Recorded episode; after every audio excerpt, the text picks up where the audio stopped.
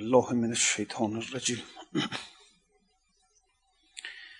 بسم الله الرحمن الرحیم ولا حول ولا قوة الا بالله العلی العظیم. الحمد لله رب العالمين والصلاة والسلام على اشرف الانبیاء والمرسلین حبیب اله العالمین.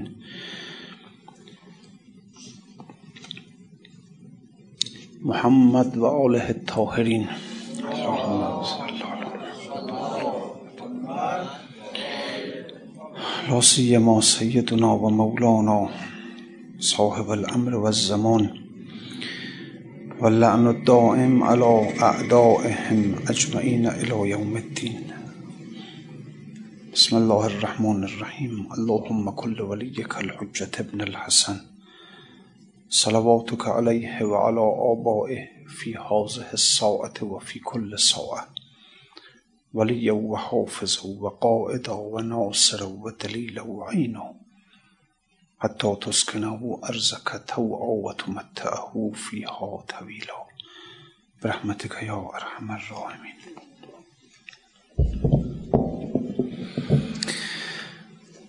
ای لولیان ای لولیان یک لولی دیوانه شد. تشتش فتاد از بام ما نکسوی مجنون خانه شد.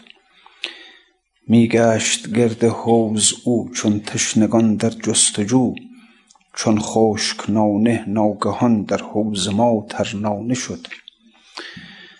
ای مرد دانشمند تو دو گوش از این بربند تو. مشنو تو این افسون که او ز افسون ما افسانه شد. زین حلقه نجهد گوش ها کو عقل برد از هوش ها تا سر نهد بر آسیا چون دانه در پیمانه شد. بازی مبین بازی مبین اینجا تو جانبازی گزین. سرها ز عشق جعد او بس سرنگون چون شانه شد. غره مشو با عقل خود. بس اوستاد معتمد. کاستون عالم بود او نالان تر از حنانه شد. من که ز جان ببریده ام چون گل قبا بدریده ام زان رو شدم که عقل من با جان من بیگانه شد. این قطره های هوش ها مغلوب بحر هوش شد. ذرات این جان ریزه ها مستهلک جانانه شد. خامش کنم فرمان کنم وین شمع را پنهان کنم. شمعی که اندر نور او خورشید و مه پروانه شد. خب اندر آمد در بخارا شادمان پیش معشوق خود و دارالامان. بالاخره بیچاره رسید به بخارا. همچو آن مستی که پرد بر اسیر مه کنارش گیرد و گوید که گیر. هر که دیدش در بخارا گفت خیز پیش از پیدا شدن منشین گریز. که تو را می جوید شه خشمگین تا کشد از جان تو ده ساله کین الله الله در میا در خون خویش تکیه کم کن بر دم و افسون خویش. شحنه صدر جهان بودی و راد معتمد بودی مهندس اوستاد قدر کردی وز جزا بگریختی. رسته بودی باز چون آویختی؟ از بلا بگریختی با صد حیل.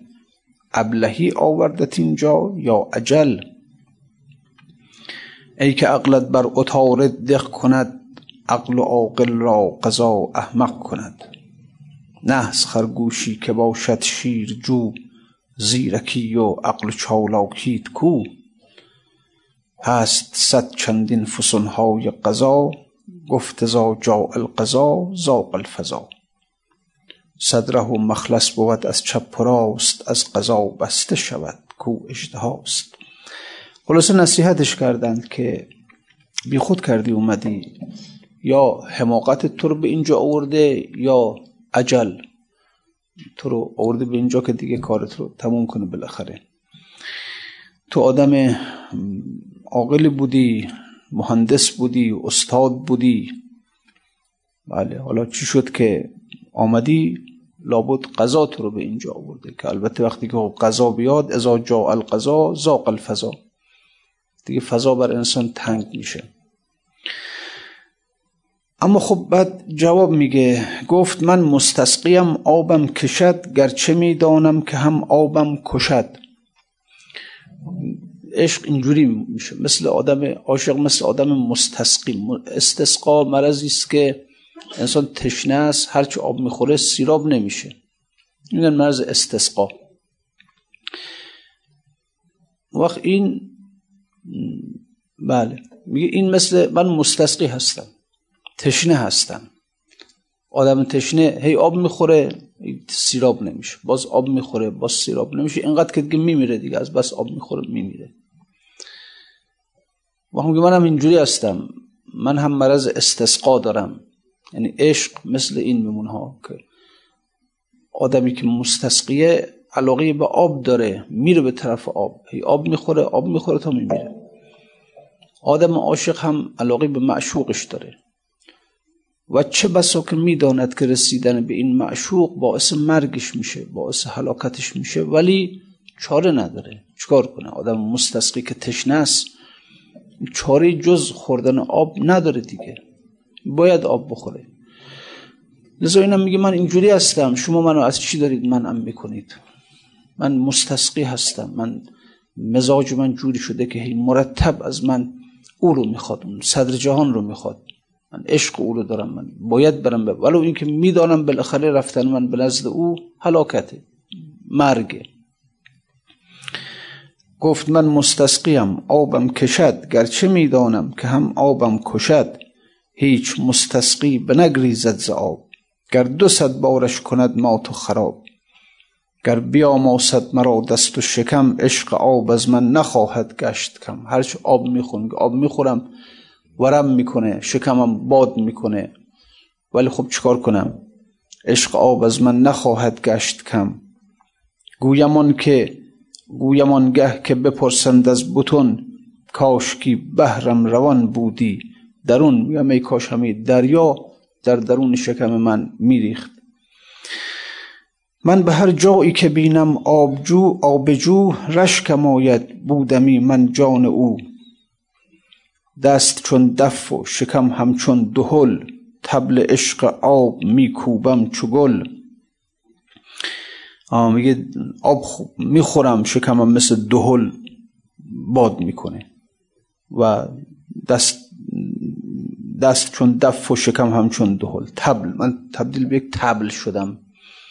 ولی تبل عشق که مرتب میکوبم بر این تبل گر بریزد خونمان روح الامین جرعه جرعه خون خورم همچون زمین چون زمین و چون جنین خون خورم. تا که عاشق گشته این کارم. که انسان عاشق خون می‌خوره ولی خون خودش رو می‌خوره در واقع. در واقع عاشق می‌کشه ولی خودش رو می‌کشه. اصلا عاشق سر کارش با خودش با غیر خودش که نیست. اگر میره به جنگ با خودش میره به جنگ. اگر خون میریزه خون خودش رو میریزه. خلاصه سر کارش با خودش دیگه. لذا میگه از وقتی که من عاشق شدم این کارم خونخوار شدم. اما خون خودم رو می‌خورم. شب همی جوشم در آتش همچو دیگ. روز تا شب خون خورم مانند ریگ. شب تا صبح رو مثل دیگ در جوش هستم. شب بر عاشق سختتر میگذره دیگه. عاشق در فراق. شبها خوب برش سختتر میگذره. مخصوصا شب که میشه دیگه همین مردم آرام می‌گیرن. اینم حالا هر کی میخوابه حالا هر چی. عاشقه که این در گوشه تنهای خودش در گوشه خلوت خودش. دیگه حالا چجوریه؟ نمی‌دونم. شبها بیشتر عاشق رنج می‌کشه بیشتر فرقی هم نمی‌کنه. چه عاشق در فراغ چه عاشق در وسال وقتی در فراغ خوب معلومه. فراغ رنجاوره فراغ انسان رو اذیت می‌کنه. وقتی هم که وسال باز از ترس این که این وسال صبح که بشه تبدیل به فراغ میشه. زیاد شنیدید در شعرها و اینها که بله قول سعدی میگه میگه لب بر لبی چو چشم خروس ابلهی بود برداشتن به نعره بیهوده خروس. بر حال میگه قبل از این که از سرای عطابک آواز کوس بیاد قنیمت بشمار وصل رو. حالا بر سردر اون جناب عطابک تبل می‌زدن وقت از آن صبح مثلا میگه قبل از اینکه صدای تبل بیاد که بگه صبح شده قبل از اینکه آواز خروس بیاد خلاصه قنیمت بشمردم رو لب بر لبی چو چشم خروس ابلهی بود. اولا چشم خروس تا چشمشون بنده زود باز می‌کنه دیگه. حالا لب بر لبی چو چشم خروس ابلهی بود. اینجوری نبوش برداشتن به بیو گفته بیهودی خروس. حالا دیگه برحال منظور اینه که چطوری که شبها بر عاشق سختتر میگذره؟ در قرآن هم هست که ان لک فی النهار سعیا چی؟ طویلا ان لک بله. فرماد که ای پیغمبر شب رو شب رو بیا پیش ما شب. یا ایها المزمل قم اللیل الا قلیلا. شب رو بیدار باش مگر کمیشو خورده کمیشو بخواد بیشترشو با ما باش. ان لک فی النهار سبحا طویل. تو در روز گرفتاری زیاد داری. کار مردم هست اداره اداره مردم امور جامعه اینها. شب رو بیا پیش خودمون دیگه. اینه که شبها خلاص اینجور. و خب البته بر عاشق در فراغ شق سخت میگذره سخت. دیگه حالا چه خاصیتی داره شب نمی‌دونم به حال. شب همی جوشم در آتش همچو دیگ. روز تا شب خون خورم مانند ریگ. ریگ یعنی زمینی که ریگستانه. حالا که آب میره توش نفوذ می‌کنه فرو میره. میگه صبح تا شب هم کارم خون خوردنه. شب تا صبح هم کارم اشک ریختنه همین. گو بران بر جان مستم گو بران بر جان مستم. من پشیمانم که مکرنگیختم از مراد خشم او بگریختم. اصلا من پشیمانم چرا فرار کردم از دستش؟ مگر عاشق از معشوق فرار می‌کنه؟ گو بران بر جان مستم خشم خیش عید قربان است عاشق گاومیش میگه بزرگترین عید در میان اعیاد اسلامی ما اعیادی که داریم عید قربان هست عید قدیر هست روز جمعه هست و یکی دیگه هم هست. عید فطران این چهار تا عید از همین ها بالاتر عید قربان هست. عید ازها بهش میگن. ازهیه ازها عید ازها مهمترین عید عید قربان مهمترین عیده. شاید یکی از عللی که این عید از همه مهمترینه که انسان قربانی می‌کنه. ولی خب سنت قربانی از کجا اومد؟ سنت قربانی از حضرت ابراهیم اومد دیگه که ایشون در چنین روزی قربانی کرد. خب چی قربانی کرد پسرش رو؟ اما در واقع در اصل ابراهیم چه چیزی رو قربانی کرد؟ خب در واقع خداوند می‌خواست حضرت ابراهیم به مقام امامت برسونه دیگه. و از ابتلا ابراهیم ربه به کلمات فاتمهن خداوند ابراهیم رو به یک امتحاناتی کرد. کلا رسیدن به مقام ولایت رسیدن به مقام امامت یه امتحاناتی داره که باید انسان از این امتحانات قبول بیاد بیرون. این رو داره. در بهار الانوارم بر اون مجلسی در در تاریخ امیر المؤمنین اونجا داره. امتحاناتی که از علی علیه السلام شد تا به اون مقام رسوندنش. هر کسی به مقام ولایت می‌رسه به مقام امامت می‌رسه این باید یه امتحاناتی رو خلاصه بتونه از عهدش در بیاد. امتحانم با امتحانات مردم معمولی فرق می‌کنه. گاهی وقتا می‌بینی که به یک مشکلی برمیخوره به یک مصیبت سختی برمیخوره خیلی سخت. می‌بینی اگر مثلا یک کلمه به یک نفر ابراز حاجت کنه که مثلا این کار ما رو حل کن می‌کنه ها. یعنی تمام اون مشکل با همون سختیش برطرف میشه. اگر زبان باز کنه به کسی عرض حاجت کنه این مربوط شده دیگه. خیلی سخته. یعنی از کردم مثل امتحانات آدمی معمولی نیست. خب آدم معمولی ممکنه که امتحانش این باشه که یه نفر اومده بهش میگه که آقا ده میلیون به ما قرض بده یک ماه ماه دیگه یک میلیون و مثلا یک میلیون و دو میلیون بهت میدم. یعنی در یک ماه انسان یک میلیون تومان قشنگ پول مفت می‌تونه. یا بگه مثلا یک میلیون بهم بده مثلا ماه دیگه همین مثلا دو میلیون بهم میدم. خب آدم اینجا خودشو نگه داره. امتحانات مردم معمولی مربوط به فعله مربوط به عمله به عمل. اما انسان یک انسان یک در راه ولایت حرکت می‌کنن. همین مثلا فرض کنید که یک یک صدای زیبایی ولی حرامه خب گوش نده. یک منظره زیبایی ولی نبینه. اینا هاست امتحانات مردم عادی اینا هاست اما امتحانات کسانی که در راه ولایت قدم می‌ذارن اینها مربوط به قلبشون هست. مثل هم مثالی که عرض کردم. اگر واقعا یک مصیبت جانکاهی بر سرش وارد بشه و این شخص ببینه که اگر من یک کلمه به یه نفر بگم حل می‌کنه قضیه رو ها. اگر زبان باز کنه و عرض حاجت کنه به او خراب میشه دیگه کار. مردود میشه. خیلی بد انسان حواسش جمع باشه که یا مثلا مصیبتی برش وارد شد یه مقدار احساس کنه که ناخشنوده از این مصیبت. در قلبش همچین خوشنود نیست راضی نیست خوشش نمیاد. دلش می‌خواد برطرف بشین ما ولی اینکه حرفی هم نمی‌زنه ها صبر می‌کنه اما در درون خودش ناخشنوده این مردوده. این امتحانات خیلی امتحانات عجیبی هستن از منظور اینه که کسی به این مقام می‌خواد برسه باید از این امتحانات جان سالم به در ببره. حالا حضرت ابراهیم فرمود که از ابتلا ابراهیم ربه به کلمات فاتمهن ابراهیم از این امتحانات جان سالم به در برد. خب حالا آخرین امتحان اینه که بچه تو بکش پسرت رو بکش بچه که حالا بعد از سالها در پیری انتظار بچه داشت و خداوند نمی‌داد. حالا سر پیری بچه بهش داده. بعدم بهش میگه برو بذارش این رو در صحرای بی آب و علف. خب هم میره این کارها رو می‌کنه. بعدم میگه حالا بیا کارت بر گلوی او بمال.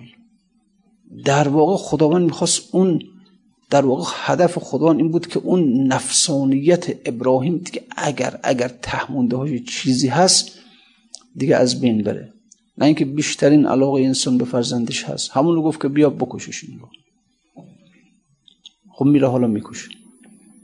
در واقع اگر حضرت ابراهیم بچه رو یعنی خودش رو کشتن کارد و علت هم که خداوند دیگه نذاشون کارد ببره گلوی اسماعیل رو به خاطر این بود که ابراهیم حاضر شد این کارد رو بر گلوی بچه بماله.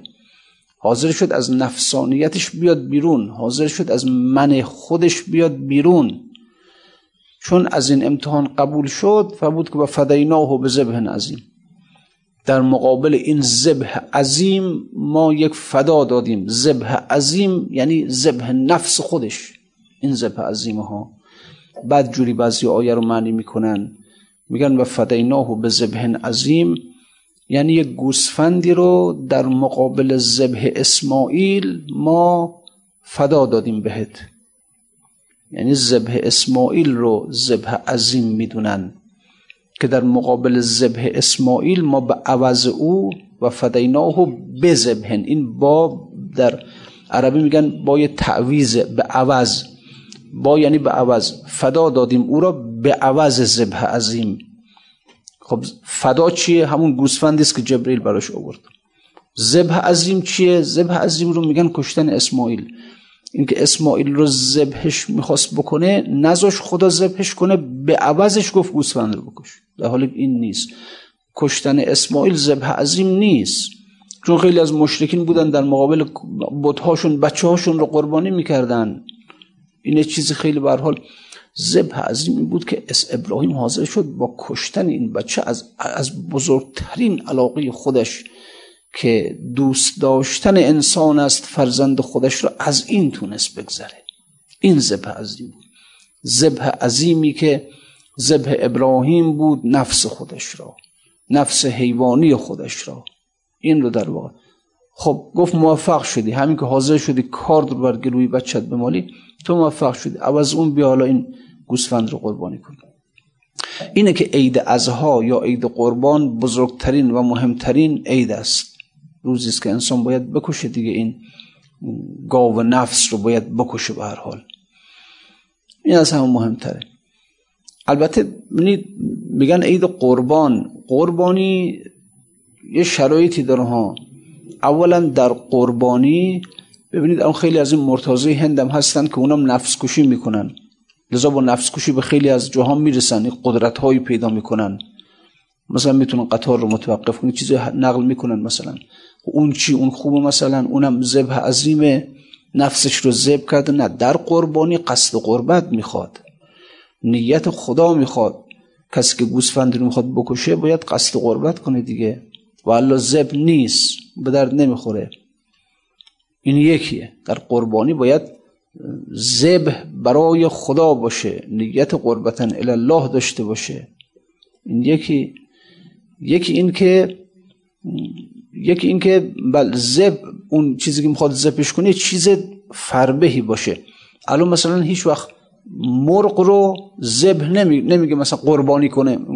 مثلا من یک مرغ رو برای خدا قربانی کردم. این نه دیگه. مرغ و خروس و کبوتر اینها نمیگن قربانی. نمیگن ذبح کردم گوسفند میگن قربانی. یک گوسفند برای خدا قربانی کردم. یک شطور قربانی کردم. یک گاو قربانی کردم. نه. لذا قربانی که این قصد قربت می‌خواد یکی اینکه باید یه چیزی باشه که ارزشمند باشه. نه اینکه می‌خوایم برای خدا هدیه کنیم باید چیز ارزشمند باشه. و برای همین هم که میگن مستحبه که قربانی که انسان در مکه قربانی می‌کنه مثلا چاق باشه فربه باشه سالم باشه اینجوری. خب حالا اما اصل این قربانی این است که نفس خودت رو گاو نفسش رو انسان قربان اولا برای خدا قربانی کنه. نه به خاطر رسیدن به مقامات و رسیدن به نمی‌دونم نیروهایی و اینا نه. فقط برای خدا خدایا. نفس خودم رو می‌خوام برای تو قربانی کنم. و ثانیا البته خب این گاو نفس قوی هم هست. خیلی قویه. لذا اگر انسان این رو بکشه واقعا بتونه بکشه انسان به مقام ذبح عظیم رسیده. اگه کسی بتونه این رو بکشه واقعا. این به مقام ذبح عظیم رسیده. لذا حاجی در مکه که می‌خواد قربانی کنه باید حواسش باشه ها که من این گوسفند قربانی می‌کنم. این بدل است این فداست. این فدیه است این بجای ذبح عظیم است. لذا یا خودش باید مخصوصا هم که تأکید شده که در حج خود حاجی گوسفند بکشه یا اگر بلد نیست حداقل دستشو بذار روی دست قصاب که اون که کارد رو می‌بره و میاره اینم دستش به یک نوع حرکت کنه. مثل حالا نه که اصلا نمی‌فهمه که قربانی شده و کجا قربانی شده. اینا نه اینا حج از اون حالت خودش خب الان دیگه در آمده متاسفانه. خب ارز کنم اگر واقعا کسی به خاطر خدا برای خدا قربتن الله نفس و حیوانی خودش رو تونست بکشه به مقام ذبح عظیم رسیده. و امروز برای او عید است. عید واقعی هر انسانی. هر انسانی یک بار در زندگیش یک عید قربان داره و اونم روزی است که دیگه کاملا و کاملا این دیگه کشته بشه. قطع بشه دیگه کاملا. بله البته خب الان کسانی که در راه ریاضت هستن اینها اون روزی که دیگه آخرین ببین گوسفند رو فقها میگن باید قطع اوداج اربعه بشه. یعنی قطع چهار تا رگ. یک نای یکی مری نای اون اون لوله که نفس می‌کشه باهاش. مری اون لوله است که غذا علف و اینا میره توی شکمش. یک سرخ رگه که خون رو می‌بره به مغزش یک سیاه رگه که برمیگردونه. این چهار تا باید قطع بشن. یعنی این چهار رگی هستن که حیات گوسفند رو برقرار حیاتش رو به طبیعت متصل می‌کنن. از راه نای هوا از طبیعت وارد ریهاش میشه. از راه مری علف وارد شکمش میشه. اون دو تا هم خون رو در گردش دارن. این چهار تا رگ باید لذا تا وقتی که اولین رگ بریده شد نمیگن قربانی شد. اگر دومی بریده شد نه سومی نه چهارمی. چهارمی که اینم همین. انسانی در مسیر ریاضت هست و مرتب با اون کار ریاضت داره رشته های تعلق خودش رو به طبیعت قطع می‌کنه اون روزی که آخرین رشته قطع شد اونجا به مقام ذبح عظیم رسیده دیگه. اونجا قربانی کرده دیگه. و علامت اونم البته اینه که دیگه انسان در درون خودش میره هیچ گونه تعلقی هیچ میلی هیچ علاقی دیگه به دنیا نداره. دیگه دنیا براش اومد اومد نیومد نیومد. هیچ فرقی نمی‌کنه. الان مثلا شما فرض کنید که مثلا یه آدمی که در همین شهر در همین شهر مثلا در فرض فرمایید خیابون کاشفی در کوچه فلان منزل فلان پلاک فلان داره زندگی می‌کنه که ما در عمرمونم ندیدیمش نمیشناسیمش. الان اگه صد میلیون تا پول گیریش بیاد ما خوشحال میشیم؟ نه. اگه صد میلیونش از بین بره ما ناراحت میشیم؟ نه. من چه می‌دونم؟ او کیه؟ من کیم؟ انسان در مورد خودش به اینجا برسه. در مورد خودش به اینجا برسه که اگر صد میلیون آمد هیچ اهمیتی برش نداشته باشه. صد میلیون هم رفت بازم اهمیت نداشته باشه. این علامت زبه عظیم اینه. اگر به مقام زبه عظیم برسی نشانش اینه علامتش اینه که دیگه انسان هیچ گونه لکی لا تأسو علا ما فاتکم ولا تفرحوا ما آتاکم هر چی براتون آمد به دنیا خوشحالتون نکنه. هر چی که رفت غمگینتون نکنه. این علامت اینه خب لذا اینه که انسان واقعا این این مقامی است که پس اینه که اینه که آدم سالک آدم عاشق هر روز با خودش در جداله هر روز خون خودش رو میریزه. حالا گوسفند چهار تا رگ هست که اونو به طبیعت متصل می‌کنه. در ماها هزاران رگ هست که ما رو به طبیعت متصل می‌کنه. خانه ما یک رشته است که ما رو به دنیا متصل می‌کنه. خانمون مشکل پیدا می‌کنه ناراحت میشیم. خونمون رو درست می‌کنیم خوشحال میشیم. لباسمون یک رشته هست پولمون یک رشته هست مغازمون یک رشته هست. هر کدام از اجناس مغازمون یک رشته هست که ما رو متصل به دنیا می‌کنه دیگه. هر کدوم هر کدوم از لوازم خانمون یک رشته هست که ما رو به دنیا متصل می‌کنه. حتی دکمه لباس ما ما رو به دنیا متصل می‌کنه دیگه. مگه همین نیست که وقتی دگممون میفتیم ای دگمم افتاده همینه دیگه. دکمه لباس انسان رو به دنیا متصل می‌کنه. چجوری انسان؟ اینه که عاشق خونریز ولی هر روز باید خون خودش رو بریزه. هر روز با اینها مبارزه کنه. ولی چه مبارزه سختی؟ چقدر سخته. خیلی مبارزه سخته. دیگه همینی که عرض کردم مگر یک روزی یک روزی یک کرشمی یک گوشه چشمی نشونت بدن که اگر نشونت دادن انسان چنان دیگه مجذوب بشه چنان دیگه اصلا که همه اینها دیگه براش هیچ دیگه هیچ. لذا اینه که در اسلام جریان عرفان تقریبا دو رشته کلی شد. یکی زهد عرفان زهد که غزالی اومد اون رو مطرحش کرد. یکی عرفان عشق که مولوی اومد مطرحش کرد. خیلی به این دو تا فرقه از عرفان زهد غزالی تا عرفان عشق مولوی. یه وقتی بوده که از دوستان گفت که کتاب بگو بخونم گفتم گفتم که کیمی سعادت غزالی رو بخون نخون. بعد گفت چون گفتم فیه ما فیه مولوی رو بخون اونم خون. بعد که اومد دیدم اصلا ندیده بودمش مدت ها. بعد گفتم خوندم ولی اصلا عجیب. خیلی عجیب. از کجا تا به کجا؟ فرق از کجا تا به کجا؟ اون عرفان زهد غزالی همش بر مبنای اینه که نکن نرو نبین نشنو نگو. خیلی سخت خیلی پرهیزهای سخت. یک بابی داره میگه مثلا میگه سالک خونش رو سفید نباید بکنه. اون کاگل باشه مثلا.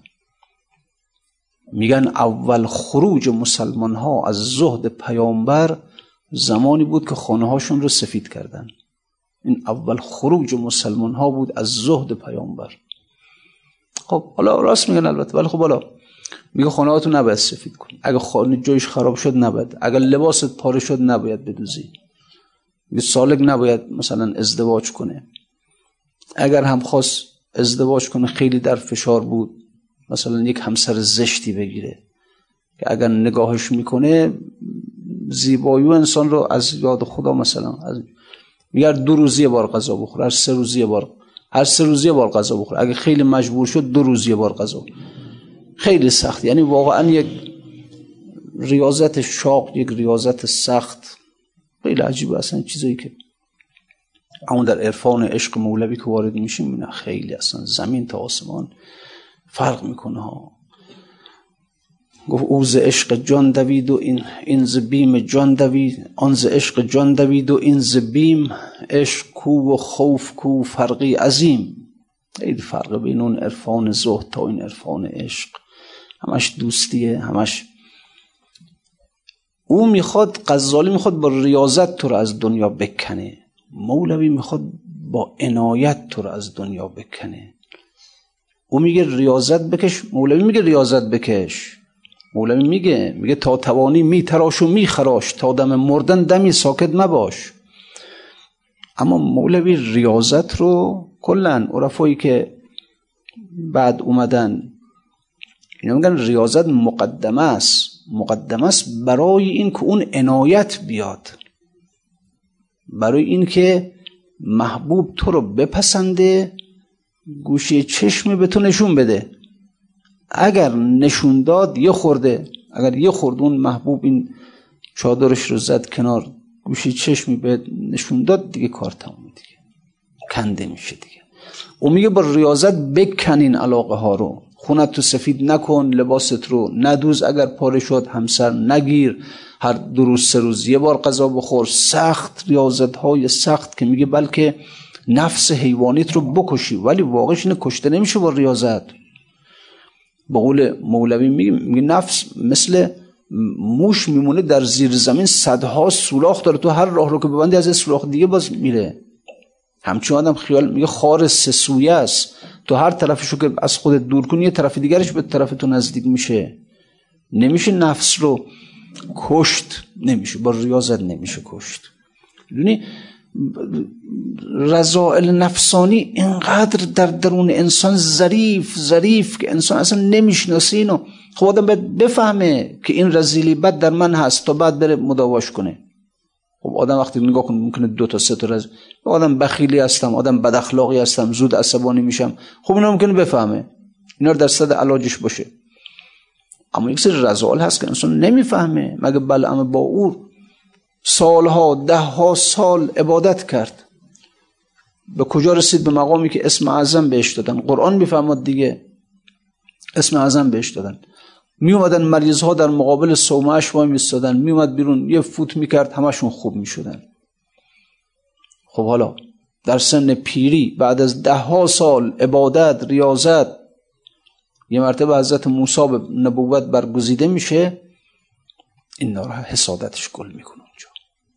حسادت که چرا موسی به پیغمبری با من چرا من نه؟ یعنی می‌خوام بگم که در عرض هفتاد هشتاد سال حسادت درش بود ولی پنهان. نه اینکه بالاتر از خودش کسی نبود. حسادت نمیومد ظهور نمی‌کرد. اینه که بسیار بسیار رضائل نفسانی هست که اینا یه بنده خدا این مثال خوب می‌زد. میگه مثلا شما فرض در میون یک توده خاک براده های آهن رو ریختن.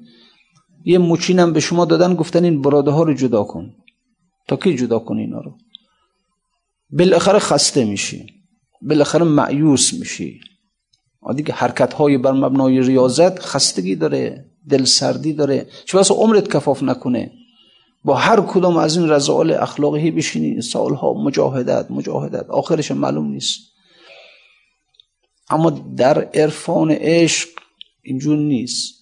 یه آهن رو با میاد همه رو جذب می‌کنه. این میشه. اصلا نیاز میشه از عرفان نیست. اینا که در عرفان مولوی اصل مطلب عنایته. تا توانی میتراش و میخراش تا دم مردن دمی ساکت مباش تا دم مردن دم آخر بود که عنایت با تو صاحب سر شود. میگه ریاضت بکش تو اون عنایت بیاد. اون گوشه چشم رو به تو نشون بدن. همین که چشم گوش گوشه چشم نشون داد یه مرتبه دل می‌برد. دل که رفت تمام دیگه. همه علاقه ها کنده میشه. چون عشق جذب است. تا روی خودش رو تو نشون داد همه وجود دیگه میریزه در درون او. دیگه توی نیستی که بخوای حسد داشته باشی. حسد در جوی است که من خودم رو ببینم. من خودم رو ببینم. شما رو ببینم. ببینم شما چیزی دارید که من ندارم. من حسادت می‌کنم. من خودم ببینم. شما رو ببینم. ببینم من چیزی دارم که شما ندارید تکبر می‌کنم. من خودم رو ببینم. شما رو ببینم. ببینم شما چیزی دارید که من ندارم. طمع می‌کنم در او. می‌خوام بگیرم اون رو از شما. ظلم می‌کنم. ببینید اینا در من خودم رو ببینم.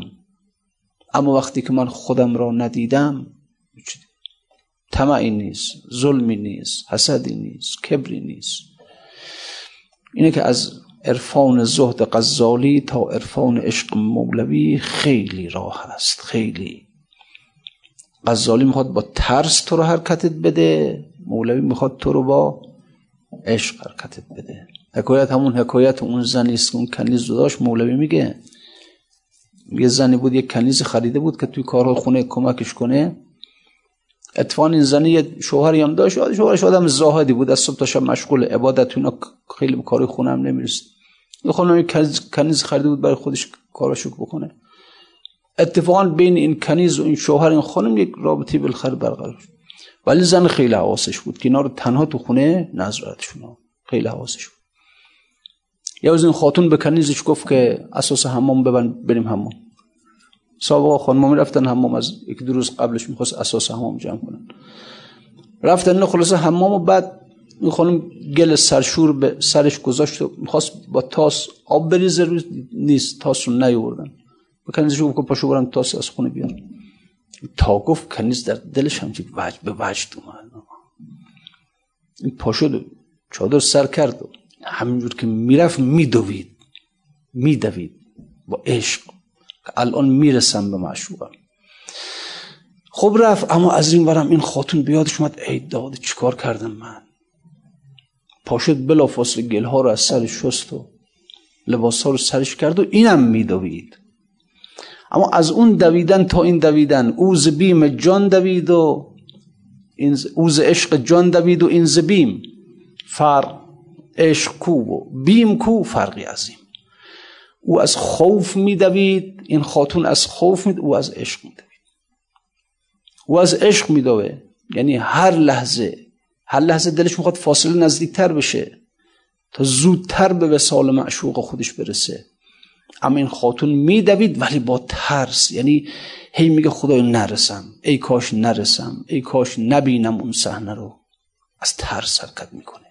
ای کاش دروغ باشه ای کاش چی نباشه ای کاش من نرسم ای کاش این راه دورتر باشه. اوز عشق جان دوید و این زبیم.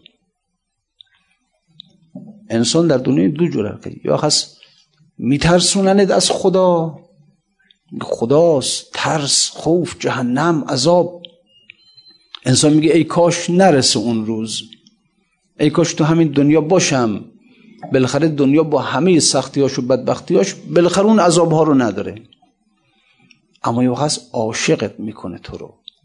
عاشقت می‌کنه بر خدا. لذا میدوی با عشق میدوی با عشق میگه کی باشه؟ کی باشه؟ که من این جان آریت که به حافظ سپرد دوست روزی رخش ببینم و تسلیم بکنم مرغ باغ ملکوتم نیم از عالم خواب. چند روزی قفسی ساختند از بدنم. من بخ... آرزو می‌کنه که ای کاش زودتر بمیرم که در مرگ وسال محبوب است. اینه که می‌خوام عرض کنم که در مکتب عشق ریاضت مقدمه عنایت هست برو دنبال اون عنایت باش. برو از خدا بخواه اینا چیزایی است که واقعا دیروزم عرض کردم می‌خوای دعا کنی؟ دعا کن اما از خدا اون چیزی که می‌خوای درد از خدا بخواه سوز از خدا بخواه اشک از خدا بخواه دعا می‌کنی از خدا عنایت رو بخواه میره به حرم ائمه بزرگوار به حرم امام رضا عنایت بخواه و یه بار یه یه کرشمه یک کرشمه یه عنایت. یه گوشه چشم به ما بکنید تا که سر خواجگی کون مکان برخیزم. اینو بخواید از خدا. من پشیمانم که مکرنگیختم از مراد خشم او بگریختم. گو بران بر جان مستم خشم خیش عید قربان اوست عاشق گاومیش میگه معشوق من عید قربان منه. که من به او برسم و او بر کارد کارد کاردش رو بر گلوی من بمالد و من رو بکشد از خدا می‌خوام به او برسم. گاو اگر خسبت و اگر چیزی خورد بهر عید و زبه او میپرورد. گاو موسا دان مرا جان داده ای جز و جزوم حشر هر آزاده ای. اگر یک روزی معشوق برسد و کارد خودش را بر گلویم بمالد کارد او مثل اون گاو بنی اسرائیل که چطور وقتی که دم گاو رو زدن بر اون شخص مرده بر اون مقتول زنده شد. میگه معشوق برای من اینه. خشم معشوق برای من اینه. اینه که عاشق نسبت به حتی نسبت به خشم معشوقشم خشمش معشوقشم دوست داره. چون اون خشم را حتی شمشیر معشوقش رو دوست داره. میگه اصلا شمشیر معشوق به من جان میده. چطوری جان میده؟ خب معشوق اگر بخواد منو بکشه چی رو می‌کشه؟ در واقع اون محبت مرا به دیگران می‌کشه. اون منی را که محب غیر هستم می‌کشه. اگر خدا بخواد یه روز انسان رو بکشه کیو می‌کشه؟ اون منی را می‌کشد که محب غیر او هستم که عشق غیر او را در دل دارم. انسان دو تا من داره دیگه. یک من که همون نفخت فیه من روحی. از روح خودم در توی انسان دمیدم. او عاشق خداست. او عاشق هیچ که غیر خدا نمیشه. چون اصل وجودش خداست. روح خداست. اما انسان یک نفس حیوانی هم داره یک من حیوانی هم داره که این من عاشق غیر خدا میشه عاشق علفه عاشق نمی‌دونم ساختمان های بزرگ عاشق طلا و جواهر عاشق پول عاشق مقام. یک چنین منی هم در انسان هست یک چنین نفسی هم انسان داره. اگر روزی خداوند شمشیر قهر خودش رو بر عاشق بزند این من را می‌کشد. و این خوب کشتنیه خوب چیزه. کشته بشه انسان به شمشیر قهر معشوق خودش. که معشوق اگر عاشق را بکشد اون وجودی که محب غیر است می‌کشد. که دیگه تمام این انسان حواسش به طرف او بشه روح. لذا انسان به شمشیر معشوق آزاد میشه. آزاد میشه از اسارت اون منی که دنبال غیر است. اون منی که چشمش به دنبال دنیاست. از او آزاد میشه این انسان. گاو موسادان مرا جان داده ای جزو جزوم حشر هر آزاده ای. حالا حالا جالب اینه عضوم حشر هر آزاده ای. یعنی انسان به مقامی می‌رسه که وقتی انسانی که به شمشیر قهر معشوق کشته میشه این به مقام می‌رسه که خودش حالا باعث قتل دیگران میشه. یعنی خودش باعث میشه که دیگران اون نفس حیوانیش که طالب غیر است او کشته بشه. یعنی این انسان تبدیل میشه به اون گاوی که در بنی اسرائیل کشتن دیگه. اون گاوی که بنی اسرائیل خدا فرمود که یک گاوی رو بکشید یک عضوش رو بزنید بین مقتول. بعد گفتن چجوری باشه این گاو؟ خدا فرمود گاو باشه که جوان باشه نه پیر باشه نه بچه باشه. خب مثلا چند ساله باشه اینقدر باشه.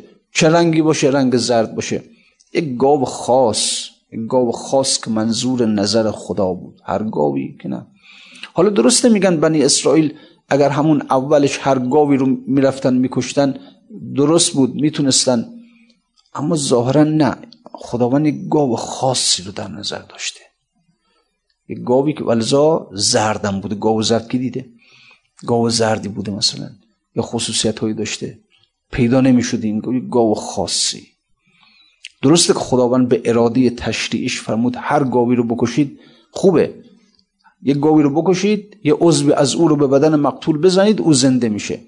اما به اراده تکوینیش یک گاو خاصی رو می‌خواست.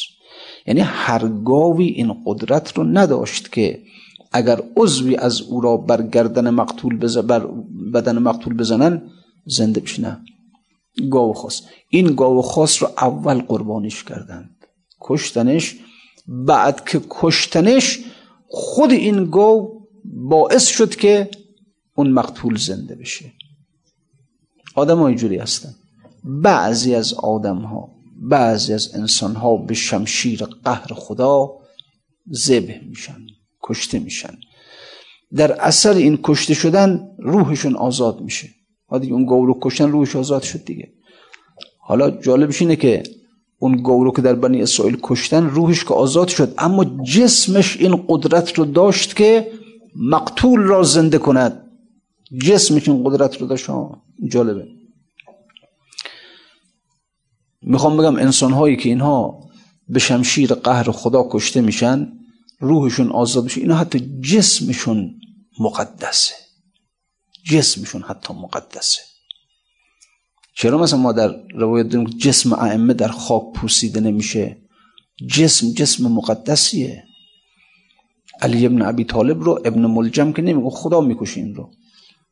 این رو بالاخره خداست که اولیاء خودش رو قربانی. حالا ابن ملجم یک دستی بود که وسیله بود.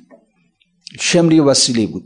اما همین که علی ابن ابی طالب کشته میشه حسین ابن علی کشته میشه اینا خودشون باعث میشن که انسانهای دیگر آزاد بشن.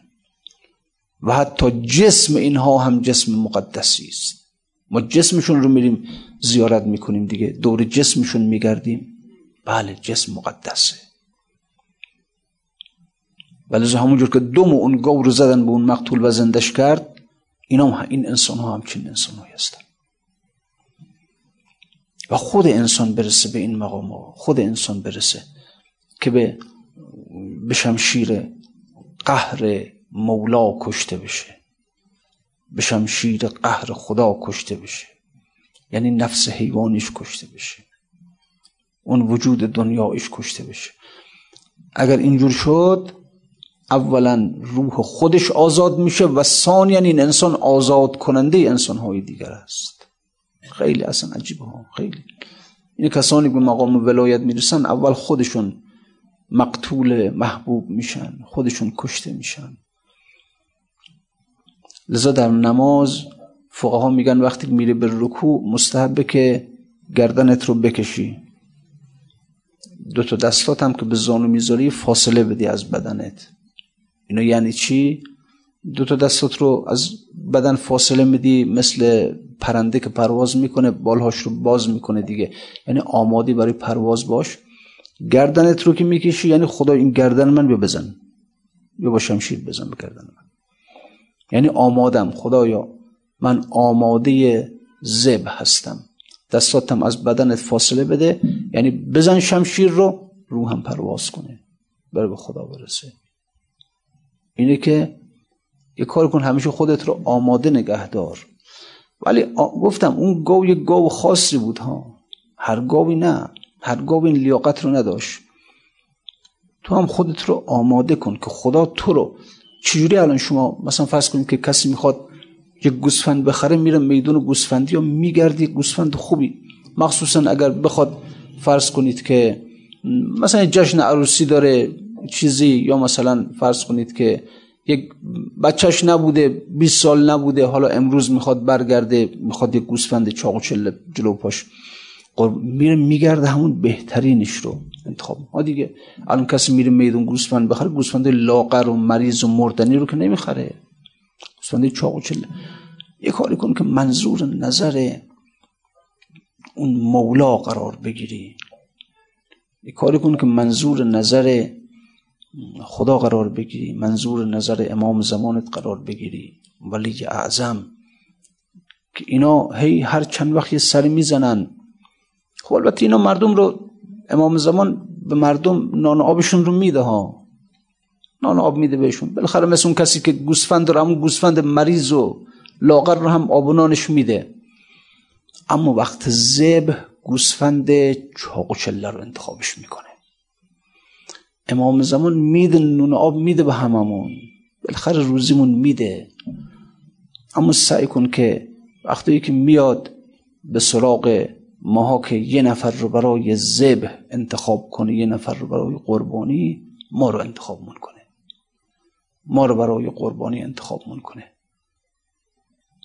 دیگه شرایطشو نمی‌دونم خودت در خودت ایجاد کن. فربه کن خودت. یعنی کاری کن منظور نظرش بشی. یه مقدار ارتباطت رو باش بیشتر کن. خیلی امام زمان رو قایبش کردیم آقا. خیلی قایبش کردیم. به قول یکی از دوستان می‌گفت یه بندی خدایی. از از خیلی افراد می‌کنن که بله مشکلات انشالله صابون میاد حلش می‌کنه. انشالله امام زمان میاد حل می‌کنه. انشالله امام زمان میاد عدالت رو برپا می‌کنه. انشالله چنان امام زمان رو قایبش کردن که اصلا نیست نیست. کجاست؟ یه روزی میاد. بابا هست هست. امام زمان قایب نیست. امام زمان حاضره. ظهور نکرده اما حضور که داره فرق بین این دوتا امام زمان حاضر هست ظاهر نیست. ما خیال می‌کنیم حاضر نیست قایب. اصلا این کلمه میگه امام زمان قایبه. یعنی چی؟ یعنی نیست اصلا رفته در یک کره دیگه ابرز و او غیره امزیتو در مثلث برمودا زندگی می‌کنه؟ نه. بین ماها داره زندگی می‌کنه. حاضر هست ولی ظاهر نیست. اینطوریه. لذا او به نزد ما و ما از او نفور. به قول خود مولوی میگه میگه امام زمان پیش ماست ما نمیبینیمش. یه کاری کن که هست ها عرض می‌کنم. با توست پیش توست شاید هم تا حالا در عمرت خیلی وقتا دیدیش. خدا کنه بی احترام نکرده باشیم بهش. به هر صورتی یا اومده در مغازه چیز خریده یا اومده اداره کاری داشته هر بالاخره حالا به هر ترتیب. یک کاری کن که اگر آمد به سراغ این که یک قربانی پیدا کنه برای زب تو رو انتخابت کنه. و اگر او تو را انتخاب کرد خوششانس بودی آدم بختیاری بودی آدم خوشبختی بودی آدم خوششانسی بودی که تو را برای زب انتخابت کرد اون زمانی که شروع کرد که شمشیرش رو بر گلوی تو بماله دیگه حرف نزن دیگه ساکت باش دیگه. هیچی نگو داد بیداد نکن. دست پا نزن. مثل خود اسماعیل که گفت دست پام رو ببند که دست پا نزنم. تو رو مثلا مهر پدری بجنبه دست پا نزندی. از روزی که احساس کردی خنجرش بر گلوی تو داره مالیده میشه. می‌تونی احساس کنی می‌تونی. اینو می‌تونی احساس کنی. دیگه هیچی نگو اصلا. آرام باش دست پا نزن. سر صدا هم نکن. بذار کار خودشو بکن. بذار شمشیرش خنجرش گلوت رو تا گلوی نفس حیوانیت رو تا آخرین لحظه ببره. اگر دیدی که بلاها سر به جانت گذاشتن اگر دیدی مصیبت ها دارن برات وارد میشن اگر دیدی هرچی هرچی خلاصه. می‌خوام بگم می‌فهمی. اون روزی که شروع می‌کنه به ذبح تو می‌فهمی. ولی هیچی نکن داد بیداد نکن دست پام نزن. آرام آرام.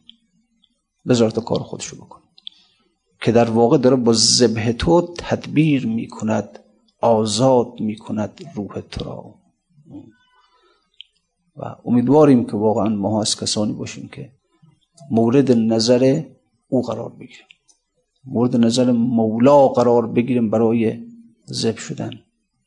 دیگه هر هر گونه هر گونه هم از ظاهر جسمت دور کن هر گونه اعتراض رو هم از قلب دور کن هر گونه شک رو هر گونه تردید رو هر گونه پشیمانی رو که ای بابا چه کاری بود ما خودمون رو انداختیم زیر شمشیر او. پشیمانی رو دور کن شک رو دور کن تردید رو دور کن. مطمئن القلب. با یک استقامت. قل الله ثم زرهم بگو الله بگو مولا بقیه شما صلى الله عليك يا أبا عبد الله. وعلى الأرواح التي هلت بفنائك. تیری که بر دل شه گلگون قبا رسید اندر نجف به مرقد شیر خدا رسید. چون در نجف ز سینه شیر خدا گذشت اندر مدینه بر جگر مصطفی رسید. زان پس که پرده جگر مصطفی درید داند خدا که چون شد از آن پس کجا رسید؟ هر ناوک بلا که فلک در کمان نهاد پر بست و بر هدف همه در کربلا رسید. یک باره از فلاخن آن دشت کینه خواست آن سنگ های طعنه که بر انبیا رسید. با خیل عاشقان چو در آن دشت پا نهاد قربانی خلیل به کوه منا رسید. آراست گلشنی ز جوانان گلعذار آبش نداده باد خزان از قفا رسید.